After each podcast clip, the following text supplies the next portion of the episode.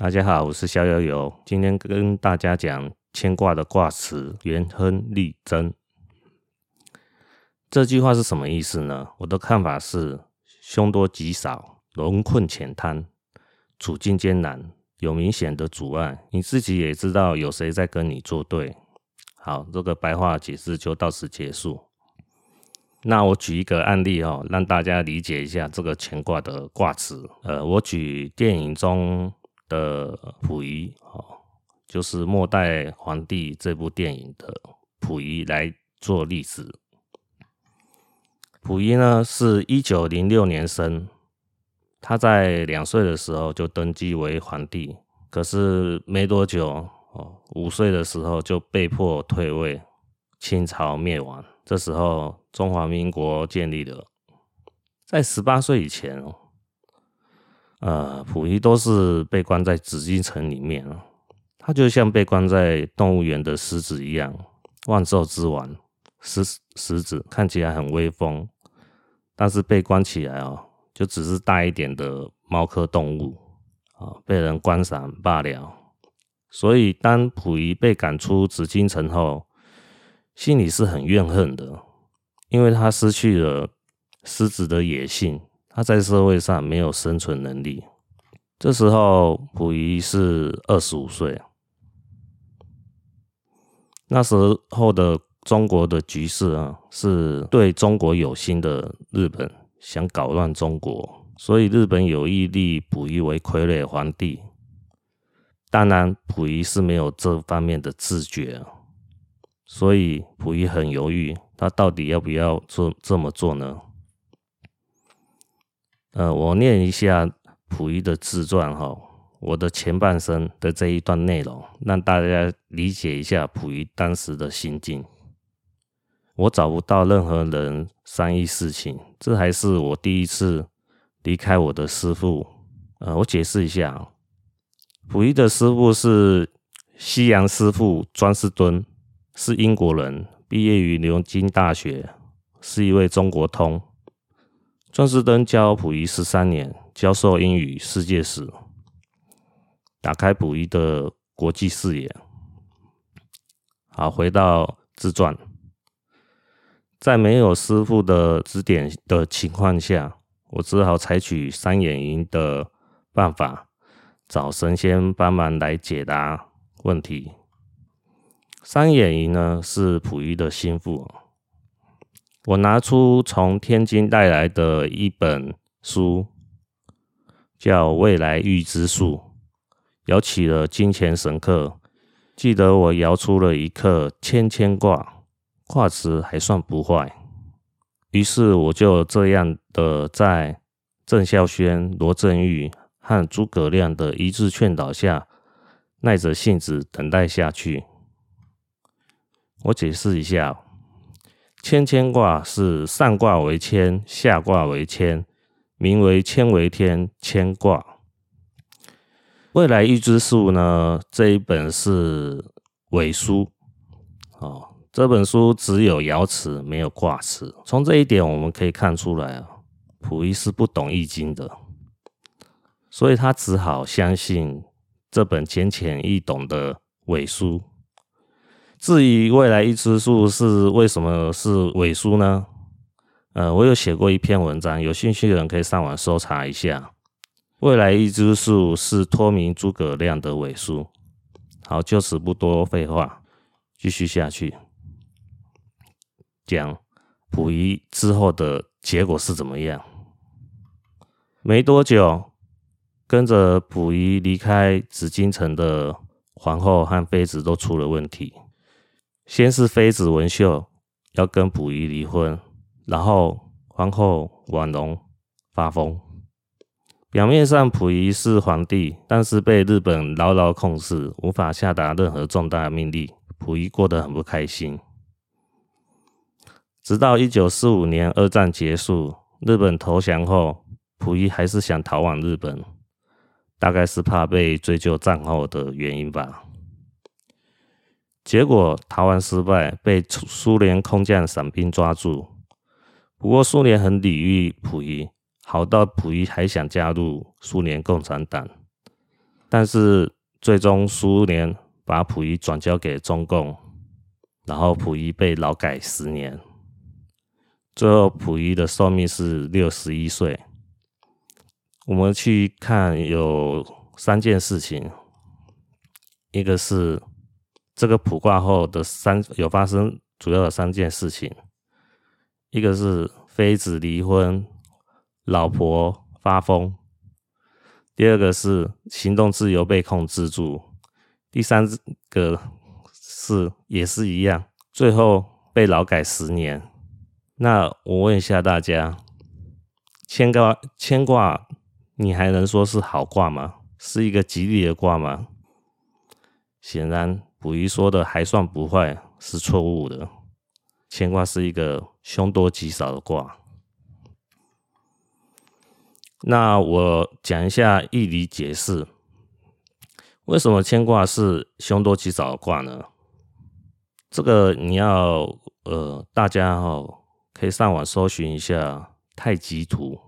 就是一黑一黑一白的那个图啊，太极图，嗯，太极张三丰的太极哈，太极图哦，它是有人称为阴阳鱼，大白鱼为阳，大黑鱼为阴，大白鱼中有黑点，象征阳中有阴；大黑鱼中有白点，象中象征阴中有阳。这个太极图它意味着什么呢？意味着是说阴阳和合才能生万物。就算是说只有一个男的，一定没有后代；只有一个女的，也一定没有后代。只有男女在一起生活在船上恩恩爱爱以后，才有机会有后代。那古人是以这个来做一个思思维，认为阴阳。在一起就是好的。那以物理的角度来看，就是以磁铁来看，同性相斥，异性相吸。哦，这个道理大家也可以是说很明白的嘛。所以有一句话叫做是“孤阴则不生，独阳则不长”，就是只有阴的或只有阳的都不好，都是凶。那在上秉和大贤写的一本书叫《焦氏易林注》，就是注解《焦氏易林》这本书。上秉和大贤讲到牵卦的时候，他说到：“这个临辞所以不吉，是以卦为纯阳，阳遇阳则滞。滞是呃窒息的滞哈。”从这一点，我们可以知道，上秉和大贤认为牵卦也是不好的。然后，上秉和大贤讲到坤卦的时候，有讲到为什么吉。我先念原文：元亨讲二五也，乾元亨二五独吉，坤亦然。这两句话是什么意思呢？就是说，牵卦的二爻、五爻是吉利的。至于为什么吉呢？等之后的课程我再继续讲。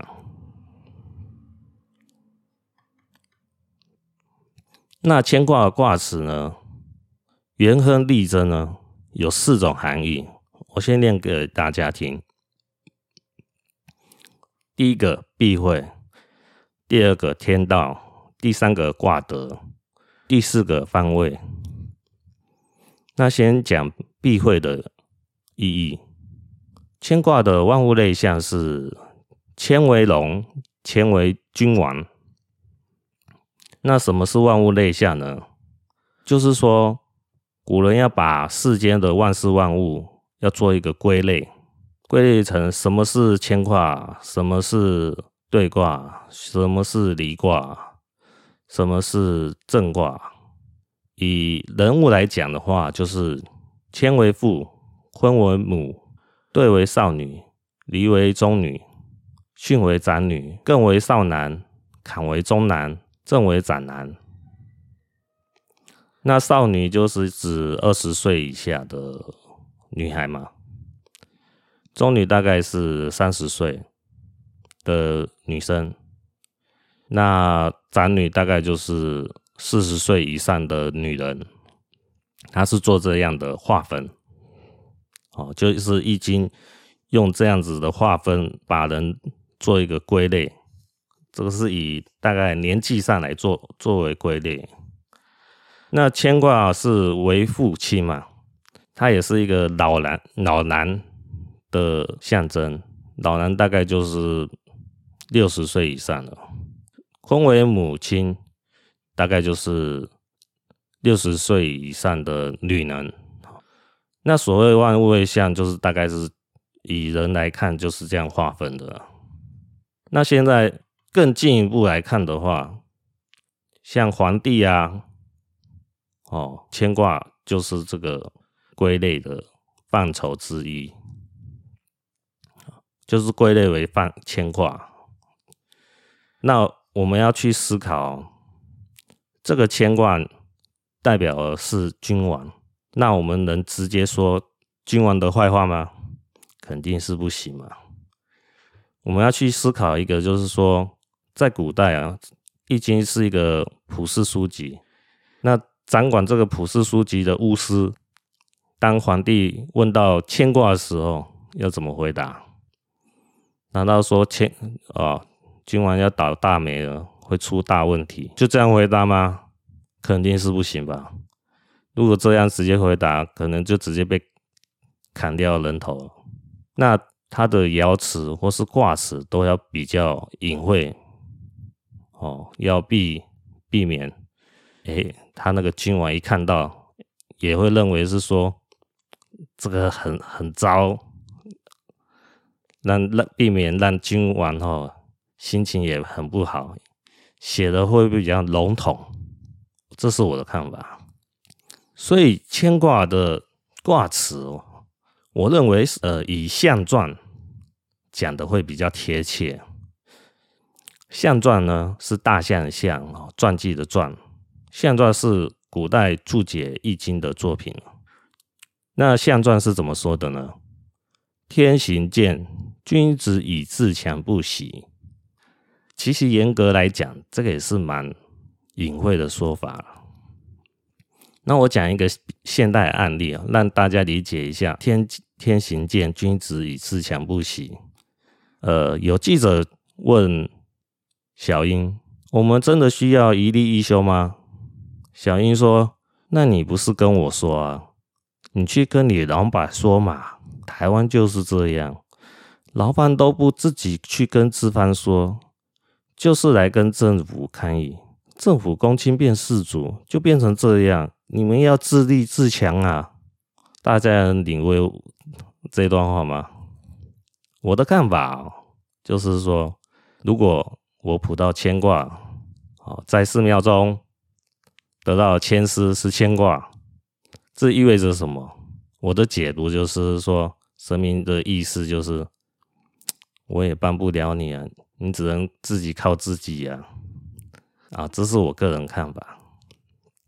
所以牵卦呢，它是一个凶多吉少的卦。卜到这个卦的时候，你只能靠自己了，不要想依靠别人。那你看，最早讲到溥仪的日子要依靠日本，一路衰到底。好，继续讲卦辞元亨利贞的第二个意义：天道。三品和大贤呢，他认为元亨利贞呢，就是讲春夏秋冬。一般人听到这个四个字而已，会一有会雾煞煞，这到底在讲什么？其实它的道理很简单，就是春天过了就是夏天，夏天过了就是秋天，秋天过了就是冬天，冬天过了又是春天，春夏秋冬就是一直周而复返，一直在循环，这就是一种规律。它指的就是一种天道循环，无所不包。那什么是道呢？道就是规律。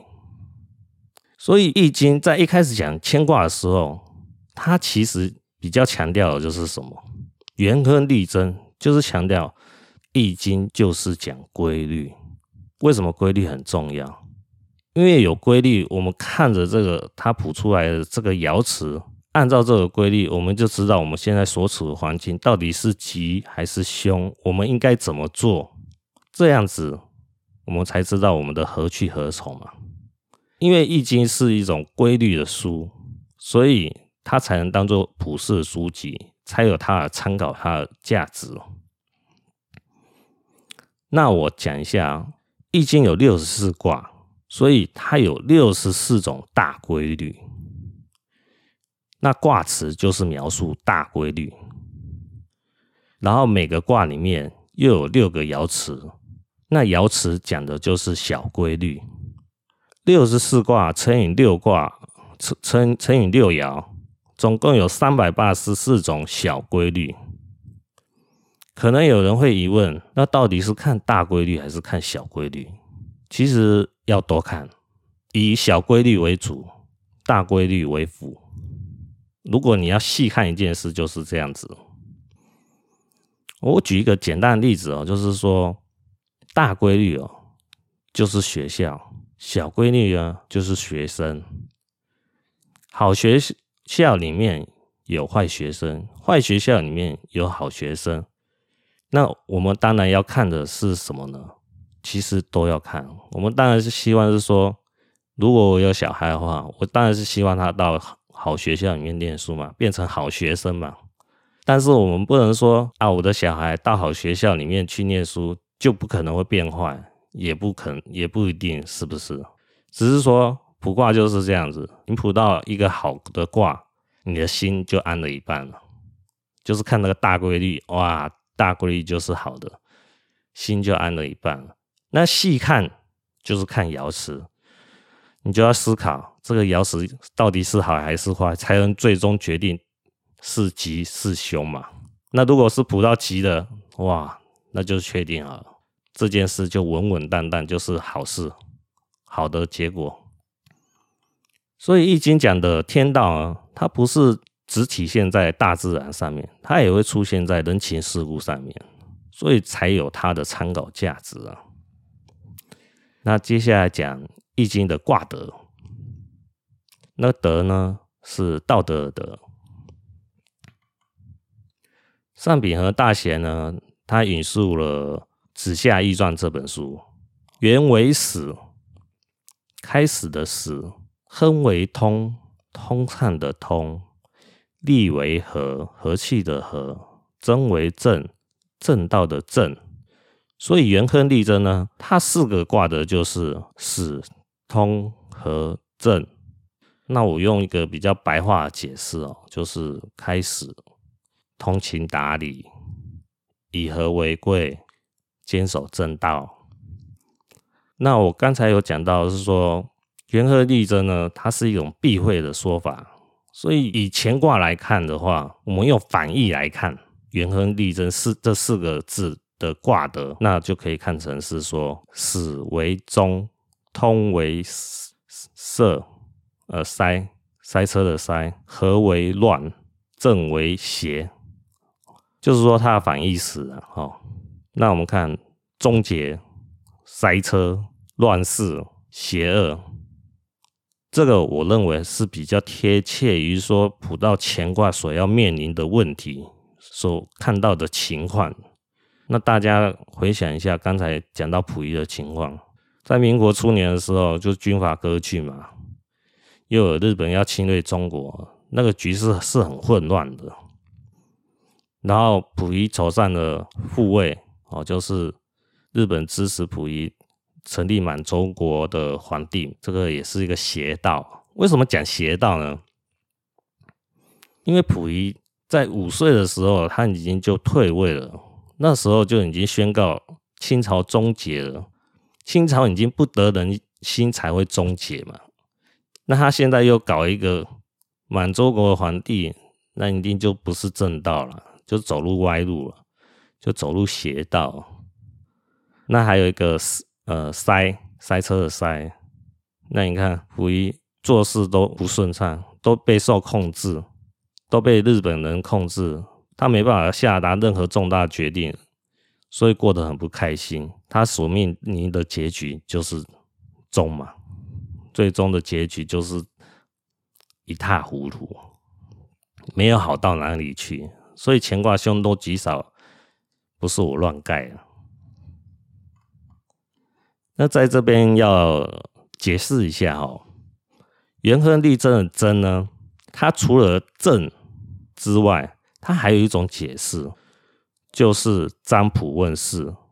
呃，如果在之后看那个易经的爻辞哦，就会有看到以下这些说法：大贞啊，小贞啊，贞令啊，贞凶啊，不利君子贞啊，这些话哈的贞，你不要解释成贞为正，这样解释会错误的。你要看为是说真就是占卜问事，所以如果你看到易经的爻辞直接写成真凶，那你一下就知道。吉凶了，他就直接告诉你，你现在占卜问的这件事就是凶，很很简单吧？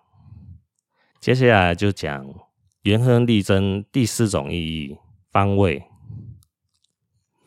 上品和大贤呢引用了端木国虎的话，《易经》遇东南方春夏之卦，则曰元亨；遇西北遇西北方秋冬之卦，则曰利贞。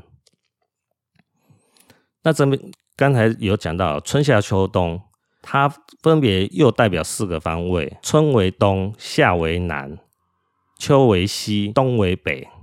所以讲元亨呢，就是讲东方、南方；讲力争呢，就是西方、北方。